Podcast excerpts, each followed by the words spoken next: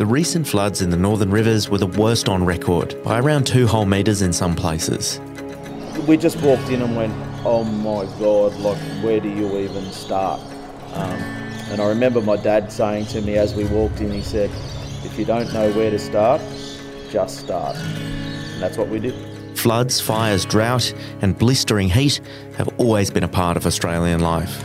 All of a sudden, one o'clock in the morning, I'm contacting mum saying, it looks like Mordor when I walk up to the top of the road. It's time to go. but with rising global temperatures, are they getting worse?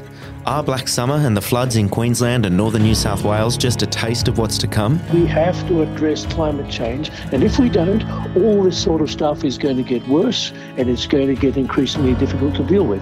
We've known it for 20 years.